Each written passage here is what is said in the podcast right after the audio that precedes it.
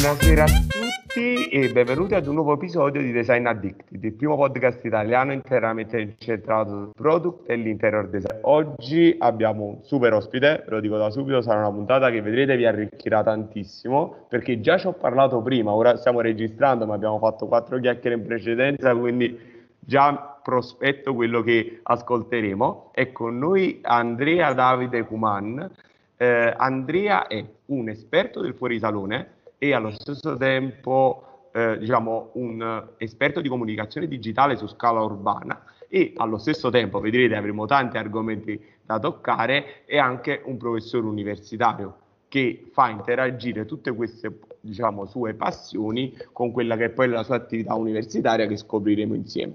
Eh, prima di iniziare Andrea grazie mille di aver accettato questo mio invito.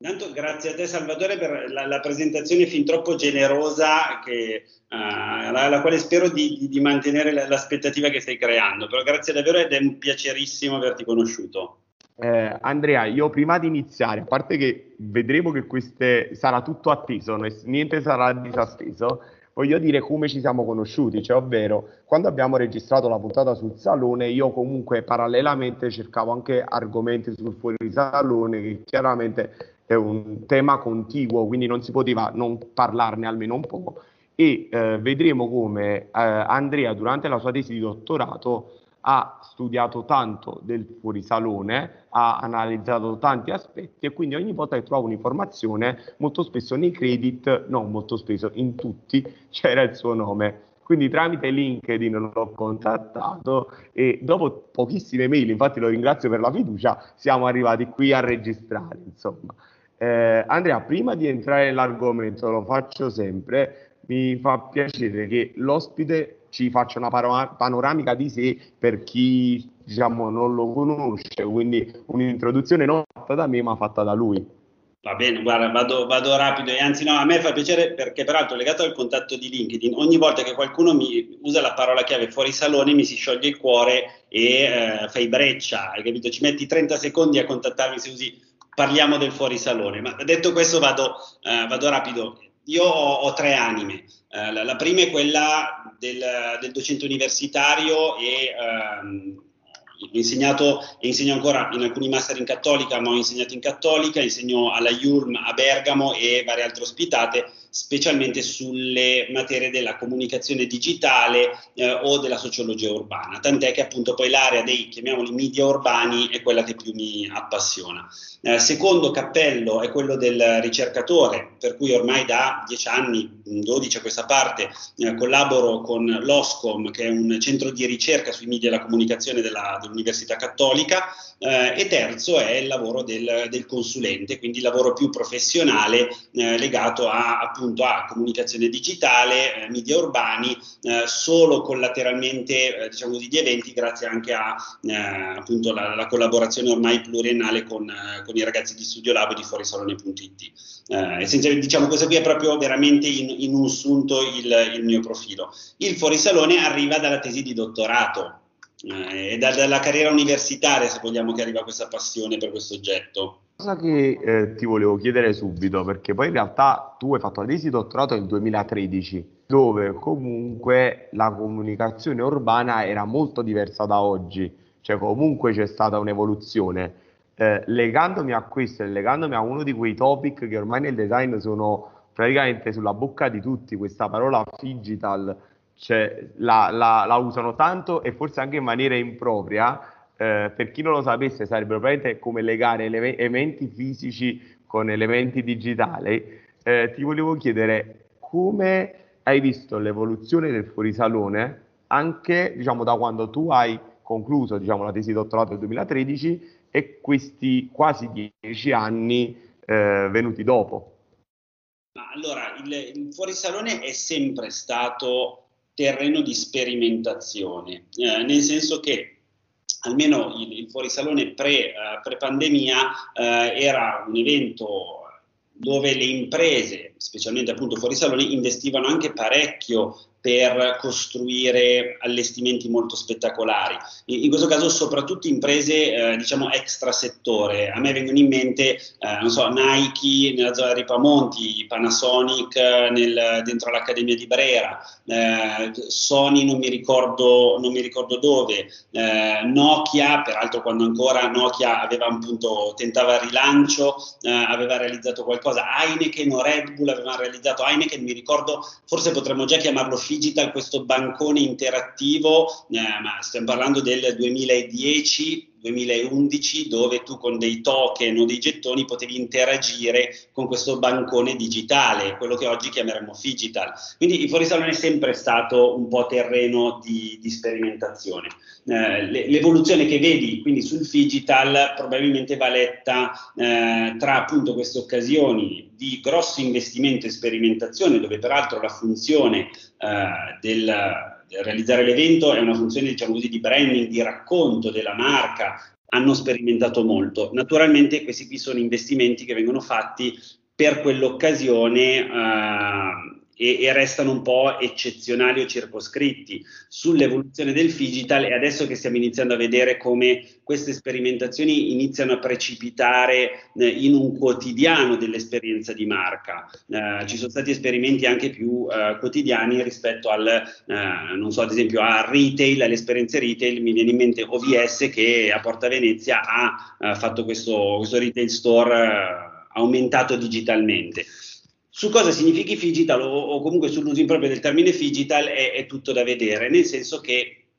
um, le, le, forme di ibridazione fisico e uh, digitale sono molteplici uh, e ogni azienda, ogni marca le usa uh, per i suoi obiettivi. No, Andrea, quello che volevo dire è che comunque la cosa positiva del digital è che l'evento fisico, che molto spesso è una cosa molto grande, molto articolata e anche molto costosa, non finisce in quel tempo limitato. Cioè, eh, oltre all'interazione live dell'evento, è una cosa che poi dura nel tempo se è ben strutturato anche per la creazione di contenuti successivamente all'evento fisico. Quindi questo è pure un vantaggio per ammortizzare meglio il costo magari di un'installazione piuttosto che eh, un lavoro che fanno poi tantissimi professionisti per un evento che comunque se legato al fuorisalone, ad esempio, dura 4-5 giorni. Non so se sei d'accordo. Come... Allora, solo, solo, in parte, Salvatore, nel senso Beh. che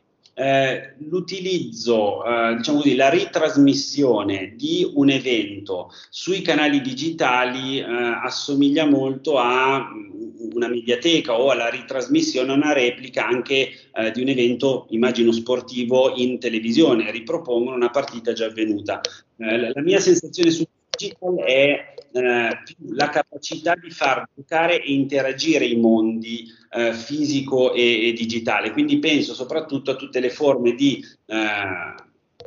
augment, non tanto augmented reality, però di uh, aumento, di arricchimento uh, dell'esperienza fisica attraverso forme di interazione con uh, dispositivi o schermi o elementi digitali e viceversa, mh, mm, diciamo così, questo forse è più difficile, esperire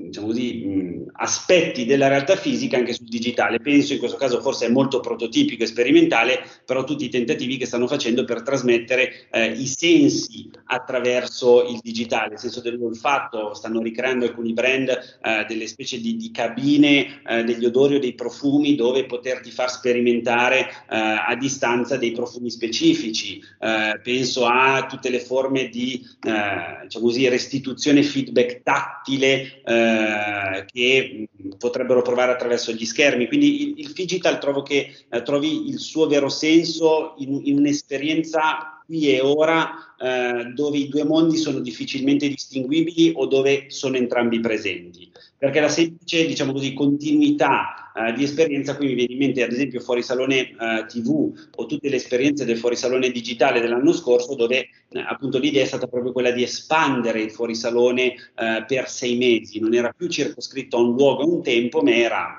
diciamo così, nella rete eh, on demand sempre fruibile. Però non so quanto questo possa rientrare nella definizione di digital, almeno per come la vedo io. Io sono che su altri settori quello che hai raccontato è proprio, cioè, è proprio, la, è proprio la definizione di come il digital. Però io ho la sensazione che l'interior design, il product design, soprattutto legato all'arredamento, quindi non parlo di quello tecnologico, è un po' dietro. Quindi pure questa forma di interazione nel tempo, che come hai detto tu, banalmente potrebbe essere una mediateca di quello che è stato fatto, eh, già sta avendo delle piccole evoluzioni di maggiori interazioni per chi si è perso l'evento là per là, non so come dire, eh, però sono d'accordissimo con quello che dici tu, che chiaramente ponendolo come obiettivo di un'azienda deve essere l'interazione, diciamo, come detto tu, realtà aumentata, esperienza tattile, attraverso degli, degli strumenti tecnologici di una realtà fisica a tutti gli effetti. Quindi eh, chiaramente quello deve essere l'obiettivo, anche se io da, su questo punto di vista vedo sempre un po' il nostro mondo un paio di passi indietro rispetto a quelli che hai citato, Nike o appunto Apple, che fanno diciamo, cose molto più avanzate come idea. Vabbè, no, allora sono, sono, assolutamente d'accordo con te, eh, Salvatore, indubbiamente. Eh, lì, peraltro, non l'avevo, non l'avevo, detto prima, nel lavoro di, eh, sia universitario di ricerca e di consulenza, eh, ho sempre cercato di tenermi nell'ambito delle industrie creative, in senso lato, quindi non so, moda, design, editoria, eh, questo tipo di mondi. E eh,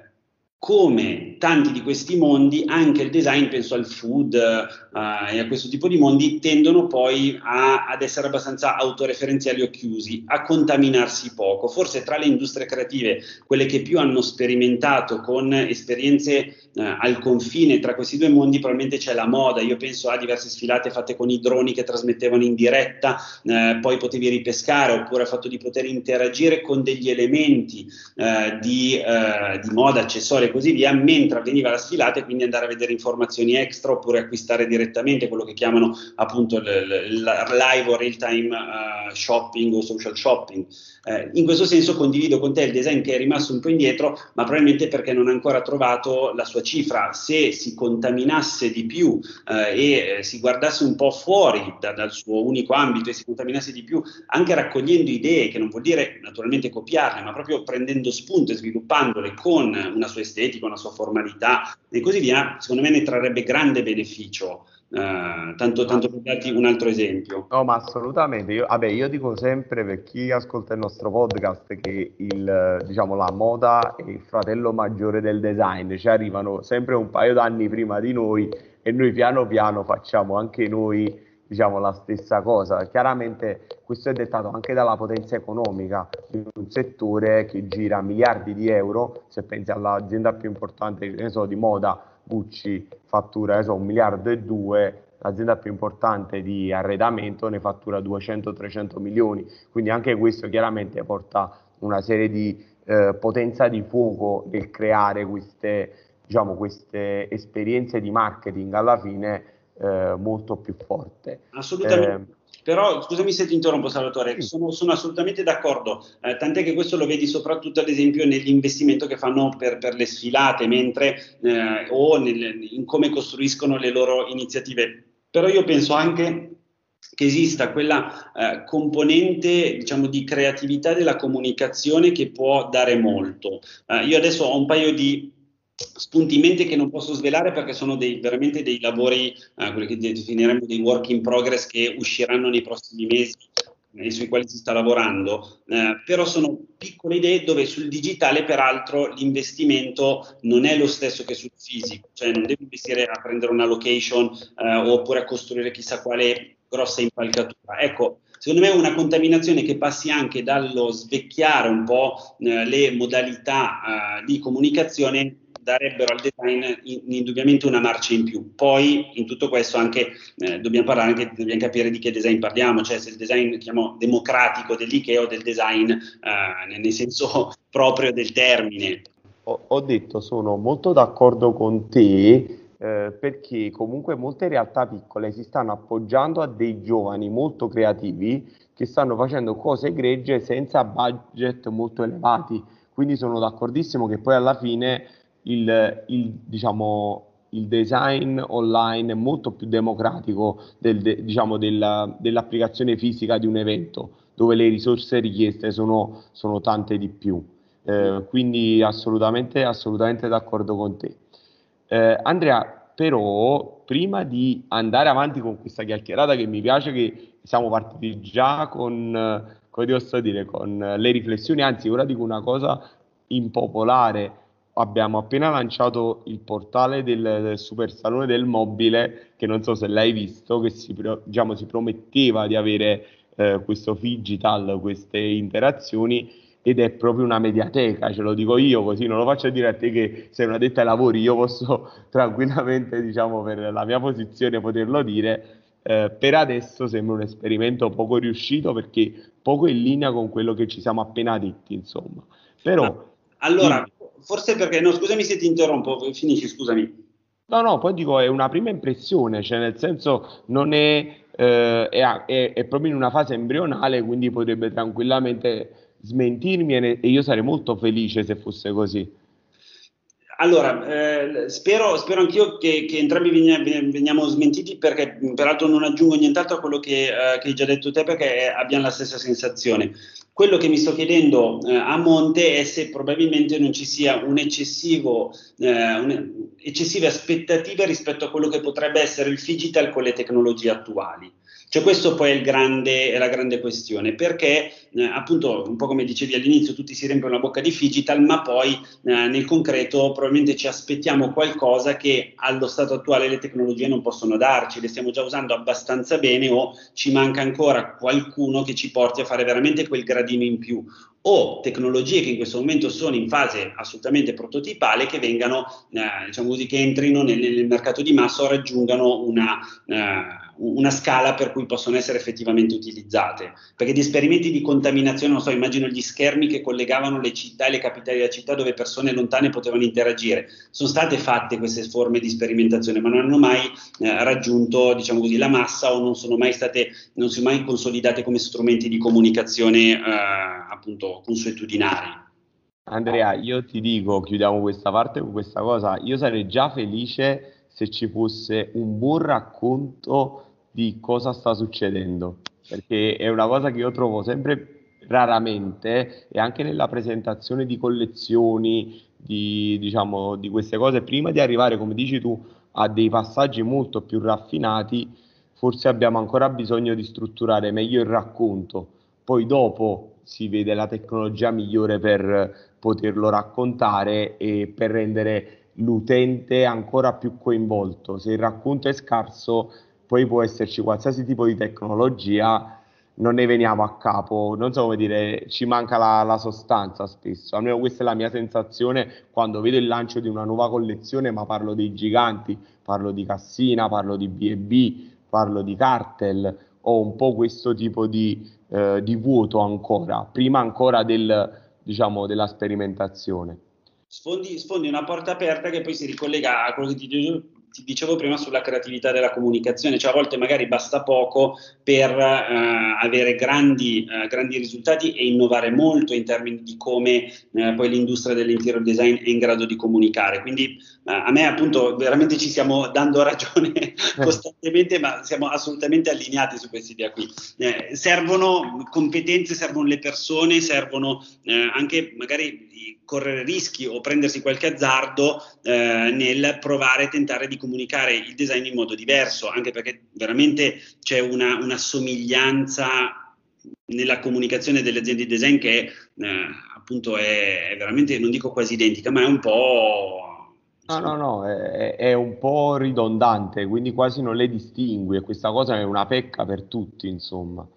Eh, ma lì, lì, si torna al discorso, secondo me, dell'autoreferenzialità dell'industria. Cioè, eh, da una parte capisco che ci debba essere un'omogeneità nella comunicazione se devo presentare un pezzo oppure eh, i disegni tecnici o alcune informazioni, quello fuori discussione. Eh, dall'altra parte c'è probabilmente legato a questa autoreferenzialità eh, o il timore o l'incapacità di provare a correre dei rischi nel eh, comunicare il design diversamente. Naturalmente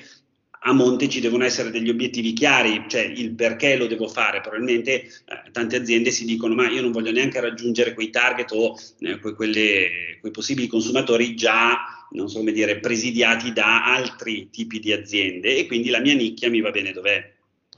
Eh, Andrea, ora sposto l'attenzione perché siamo a 20 minuti, ancora dobbiamo aprire l'argomento principale, quindi lo sai, per me possiamo andare avanti pure un'oretta e mezza, però voglio far arrivare i nostri ascoltatori al, al momento topico e faccio un collegamento, ovvero quello che comunque sta succedendo adesso con i social network e mi ricollego a quello che dicevi e sono d'accordo, sono poche le aziende che per esempio utilizzano i social network in un certo modo, penso Seletti che forse è la migliore rispetto a tante altre che hanno una comunicazione social molto vicina a quella cartacea, quindi una cosa che diciamo non sposa bene il mezzo, per parlare di un cambiamento, perché comunque siamo in una fase di cambiamento negli ultimi anni, come poi è stato alla fine il concetto del fuorisalone, qui vengo alla domanda principale, rispetto al salone del mobile, cioè il, sal- il fuorisalone è nato come una forma di, eh, poi tu mi, mi, darai torto o mi darai ragione, come una forma di eh, cambiamento, di, anche di, di modo alternativo a quello che era il salone che si stava un po' fossilizzando su determinati schemi. Eh, partendo da questo, ci racconti un po' come è nato il fuorisalone, eh, come sei entrato tu in contatto col fuorisalone e quali sono i passaggi fondamentali di questo evento che poi ad oggi è alla pari eh, del salone stesso? Ma allora ti parto con, eh, col dirti come l'ho incontrato. Stavo Uh, facendo una, una, tesi di dottorato, stavo cercando, non so come dire, l'argomento legato alla mia tesi di dottorato, mi sono ritrovato durante un fuorisalone a guardare la numerosità delle mappe, delle guide eh, che c'erano nel fuorisalone, delle app eh, del fuorisalone e mi stavo iniziando a interrogare su ma si, si potrebbe iniziare a capire come eh, le persone fanno esperienza di questo evento diffuso eh, un po' in tutta la città, al di là dei uh, design district. E mentre mi interrogavo, iniziavo a cercare un po' di materiale su fuorisalone, mi sono reso conto che nessuno si era mai preoccupato di scrivere una storia del fuorisalone, nessuno aveva mai formalizzato fatto niente su, uh, su questo fuorisalone e lì c'è stata un po' l'illuminazione nel dire vabbè non l'ha fatto nessuno, magari non interessa a nessuno, ma è un pezzettino che manca e che a me piacerebbe uh, provare a riempire. E allora ho cambiato, partendo appunto, cambiando dalle mappe, dalle guide del, del fuorisalone della Zen Week, ho iniziato a scavare a ricostruire a tutti gli effetti uh, la storia dell'evento. Quindi questa è un po' stata la, la genesi del perché ci sono arrivato e probabilmente unendo i puntini ehm, a posteriori mi sono reso conto che anche quando lavorai in, in triennale per il marketing e la comunicazione di triennale, eh, una delle esperienze più belle che, che feci in, in quell'anno eh, scarso di collaborazione fu proprio un fuorisalone. Eh, e allora lì ho capito che, che dovevo scrivere questa storia. Ehm, non, non, la faccio lunga. Um, secondo me sono le, le, tappe dei fuorisalone si identificano quasi con i decenni, perché appunto tu l'hai raccontato veramente benissimo e anzi eh, approfitto per, per, farti i complimenti per, per, la bellissima puntata sul Salone del Mobile perché è veramente informata, ricca, eh, finalmente qualcuno si è messo appunto a raccontarla come eh, meriterebbe la storia del fuorisalone, del salone la storia fuori salone è naturalmente collegata. Anni 60 sappiamo tutti, 61 nasce il salone, eh, passano vent'anni scarsi, fine degli anni 70, in particolare nel 79, Cassina eh, decide di eh, prendere questa decisione veramente eh, eccentrica rispetto a tutti gli altri, cioè lascia eh, lo stand del salone che per statuto eh, dovevano essere eh, presentati in una maniera ordinata eh, e adatta e sobria. Lo statuto del, de, del, primo Cosmit diceva così, gli stand devono essere eh, presentati in modo sobrio e ordinato. Eh, Cassina probabilmente per, eh, da una parte, opportunità di raccontare il proprio prodotto e il proprio brand in modo diverso, dall'altra parte, probabilmente vincolato dagli orari della fiera, dice ma io ho lo showroom in via Durini. Sapete che c'è? Io lascio nel mio stand la superleggera di Gio Ponti. Uh, quindi immaginatevi questo stand bianco, chiaro, con solo la superleggera di Ponti e questo bigliettino uh, che diceva guardate se volete venire a vedere la nostra nuova collezione prendete la navetta gratuita che Cassina metteva a disposizione e raggiungetemi nello showroom di, uh, di Via Durini. E, e quella è stata la prima fuoriuscita. 81, adesso mi, mi spiace dare due date, ma è utile per capire, 81 succedono altre due cose fondamentali. Eh, il gruppo Alchimia presenta, eh, quello Alchimia che tutti appunto immagino sappiate, eh, tra i tanti fondato da, da Mendini, eh, presenta al Politecnico di Milano, quindi già fuori dal salone, il mobile infinito, ma non lo fa nel modo tradizionale eh, con il quale tutti siamo abituati a vedere dei mobili, lo fa attraverso una performance teatrale eh, realizzata dai magazzini criminali, che era un, eh, un gruppo di, di, teatro radicale, di teatro d'avanguardia della fine degli anni 70, inizio anni 80. Stesso anno Memphis, appunto che, che tutti sappiamo, eh, creato da da, Ettore Sozzas, eh, decide di per motivi che ognuno dirà eh, diversamente, però decide di esibire, di esporre eh, la, la, la, collezione dove c'era anche la libreria Carlton eh, e tanti altri pezzi iconici alla galleria Arc 74, anche questa eh, in centro città quell'evento sarà talmente partecipato, avrà quell'opening, avrà talmente tanto richiamo e tanti ragazzini, tanti eh, designer appassionati che andranno lì, che dovranno chiamare la polizia locale per gestire il traffico e un po' il, la confusione che si era creata. È in quegli anni che, diciamo così, il fuorisalone, lo spirito del fuorisalone nasce. Facciamo eh, Andrea, Andrea ti, ti, fermo un attimo perché questi, già questi primi due passaggi sono oro ti giuro, sono oro per me e per chi ascolta. Cioè, il, cioè, ti dico l'aneddoto della superleggera col bigliettino, penso che me lo rigiocherò cento volte da oggi in poi, perché non lo sapevo chiaramente. Ok, allora, di fatto comunque nell'81, e questo già eh, l'hai raccontato tu nella puntata sul, sul salone, perché lo ricordo distintamente, eh, a un certo punto nell'83 la rivista Abitare, ed è la rivista Abitare la prima a riconoscere che qualcosa stava succedendo in città, tant'è che nell'83 dedica eh, appunto un'intera sezione al fuorisalone. Dobbiamo naturalmente ricordare che in quegli anni il salone è a settembre, il fuorisalone a settembre e le riviste escono con i numeri eh, sul salone eh, dell'anno precedente nel gennaio dell'anno successivo, quindi succede qualcosa nell'82, è gennaio 83 che esce il, il primo numero. Quindi adesso chiedo scusa per l'imprecisione, non mi ricordo se 82-83, abitare prima rivista che dice ok, succede qualcosa fuori, chiamiamolo fuori salone, chiamiamolo quello che succede al fuori salone e, eh, e parliamone. Passano dieci anni e succede un'altra cosa che tu hai già raccontato eh, nella puntata del salone, ma che è una cosa che è determinante Secondo, secondo, momento eh, determinante per il fuorisalone è appunto il 1990, perché la fiera campionaria eh, stava un po', si stava spegnendo, avevano provato dei rilanci, appunto l'ultimo nell'89, ma ormai aveva lasciato il passo alle fiere specializzate, i consumi e i costumi erano ormai cambiati e quindi decide di chiudere i battenti a tutti gli effetti. Parallelamente il Cosmit aveva una lista d'attesa di eh, imprese eh, che aspettavano di poter esporre al Salone del Mobile. Allora che, qual, è, qual, è, l'accordo che fanno eh, Cosmit e eh, e Fiera. Eh, il Cosmit accetta di spostare il salone da settembre ad aprile, eh, quindi a settembre eh, 1989 sarà l'ultimo anno del salone settembrino per spostarlo all'aprile del 1991 con la trentesima edizione. Ed è in quel settembre del 1990, lasciato libero appunto dal salone, che eh, interni soprattutto, ma in realtà ci sono altre uh, riviste di settore che organizzeranno al Museo della Scienza e della Tecnica in, altri, in altre location della città, ma interni soprattutto al Palazzo dell'Informazione che organizzerà quella che uh, fu chiamata la Designers Week. Uh, 100 più o meno 100 showroom eh, messi in rete attraverso lo strumento rivista e lo strumento guida eh, per creare un evento non ufficiale comunque un evento diffuso in città. In quell'anno nascerà quella che viene considerata la guida ufficiale al fuorisalone e sarà naturalmente edita da interni. Per chi ha avuto la fortuna di eh, visitare una delle edizioni del Triennale Design Museum, quella eh, mi pare che su quella legata alle donne, eh, c'era esposta appunto una copia della prima guida ufficiale al fuorisalone. Quindi quello è il secondo eh, momento. Terzo momento è probabilmente, diciamo così, a cavallo tra la fine degli anni 90 e i primi 2000, in particolare il 2002, eh, quando nasce ufficialmente il primo distretto temporaneo del design, ossia zona Tortona. Eh, in realtà eh,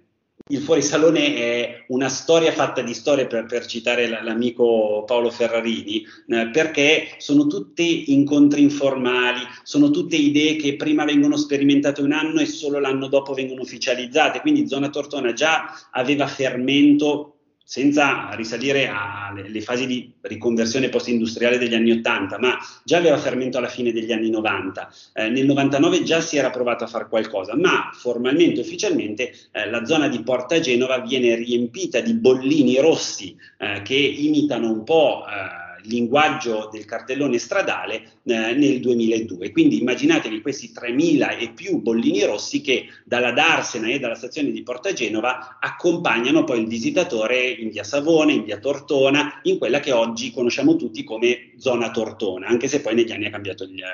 nome diverse volte. Quindi questi sono forse i tre momenti topici eh, e di svolta del fuorisalone, perché poi negli anni 2000 arriveranno, a partire dagli anni soprattutto appunto 2006-2009, arriveranno tutti i design district. Arriveremo, eh, questo nel 2018 mi pare, a contarne il comune ne riconosce ufficialmente 13, ma ne potremmo contare 15-16 di design district e ognuno si inventa, c'è la design district mania. Quindi se vuoi queste un po' sono le coordinate principali del, del fuorisalone. Assolutamente Andrea, allora in primis io ti ringrazio perché non sono coordinate ma sono dei punti di riferimento, poi chiaramente chi vorrà approfondire avrà tutti gli strumenti per poterlo fare, però eh, torniamo a questo racconto di qualcosa che evolve anche a seconda di eventi, eh, diciamo eventi importanti che sono successi nel corso degli anni che hanno poi indirizzato e soprattutto lo facevi notare tu, eh, sono, diciamo, sono, cose che nascono attraverso delle persone e dei personaggi. L'81 hai citato Alchimia, Alessandro Guerriero, eh, tutto il gruppo Memphis, cioè sono tutte persone che hanno cambiato la rotta al design. Quindi quando noi spesso diciamo, raccontiamo questi grandi del passato con una certa venerazione, non lo facciamo solo per gli oggetti, lo facciamo soprattutto per questo tipo di cultura di design e questo tipo di atteggiamento fondamentalmente. Quindi eh, un, bellissimo, un bellissimo racconto. Assolutamente, anzi, guarda, condivido, peraltro se Uh, io adesso ti ho citato veramente que- i, due, uh, i, due, punti di svolta, ma gli anni Ottanta sono meravigliosi uh, perché sono, ci sono personaggi di cui adesso appunto sentiamo tantissimo parlare, ma ad esempio Zadid nell'88 presentò il, il, divano Wave, quindi per noi oggi tutti sentiamo parlare di Zadid, appunto, che, che, ormai appunto purtroppo non, non c'è più, e guardando questi meravigliose architetture, ma lei presentò nell'88 un divano eh, a Rolling Stone di, eh, di Milano, oppure Pallucco eh, al mattatoio, sempre fine anni 80, eh, diede un po' l'addio alla, alla, sua carriera di designer. Ancora ci sono appunto il gruppo Zeus eh, che da sempre si è collocato fuori salone, eh, organizzando quella che fu chiamata poi in realtà a posteriori la All Night Long Party. Quindi di nomi che poi, voglio dire, sono stati determinanti giusto per citartene un ultimo, anche di luoghi, cioè il Barbasso eh, negli anni Ottanta e lo sbagliato di Stocchetto è stato secondo me un altro elemento determinante per, far, per costruire eh, quel network di designer, in questo caso soprattutto internazionali, che poi eh, hanno diciamo così, portato avanti lo spirito del fuorisalone. Io penso appunto a James Irvine, a Mark Newson, a Hilton, a Arad, Morrison, Lovegrove, cioè tutti eh. nomi che dopo 10 o 20 anni trovi veramente che sono diventati dei designer appunto molto importanti. No, e poi se una cosa la possiamo dire, questo, diciamo, c'è pure una concomitanza storica tra il fuorisalone e tutta la cultura di design radicale, cioè nel senso di, di, di design di controcultura, quindi le due cose andavano un po' tra virgolette pa- di pari passo perché c'era sempre questa reazione contro appunto eh, gli archetipi che si erano impostati anche a livello proprio di, di, struttura di come il design funzionava, quindi ci sta che il gruppo Memphis presenti fuori salone, non so come dire, proprio culturalmente, a prescindere poi da, dall'evento in sé. Ma assolutamente, guarda, mm, giusto, giusto per dirti, non, non, posso svelarti molti segreti, posso solo dirti che sto scrivendo eh, appunto una, una, la storia dei fuorisaloni che, che uscirà a breve e il capitolo, questo capitolo l'ho proprio intitolato Refusé e Businessman, dove la dimensione, diciamo così, quella che, che richiami tu di eh, controculturale o radicale, eh, si mescola veramente tantissimo con eh, appunto la logica anche in realtà di mercato. Eh, per questo che appunto ti dicevo anche delle storie fatte di storie. Se tu eh, parli con i protagonisti di quel periodo, ognuno ha una versione leggermente diversa. Cioè qualcuno dice no, guarda, ci siamo andati come scelta di posizionamento per far sentire la nostra voce diversa eh, dal coro eh, principale. Qualcun altro ti dice guarda, no, in realtà è stato anche perché abbiamo sbagliato e non abbiamo consegnato in tempo dei moduli per partecipare al salone quindi ci siamo dovuti accontentare. Quindi è, è composto il fuorisalone anche di queste storie e aneddoti meravigliosi. Certo, perché poi chiaramente uno con prospettiva ne fa la lettura che vuole, però magari come hai detto te, eh, magari uno non era riuscito a consegnare oppure non aveva trovato lo spazio all'interno e visto in prospettiva sembra una scelta e magari è stata una necessità, un'esigenza, insomma.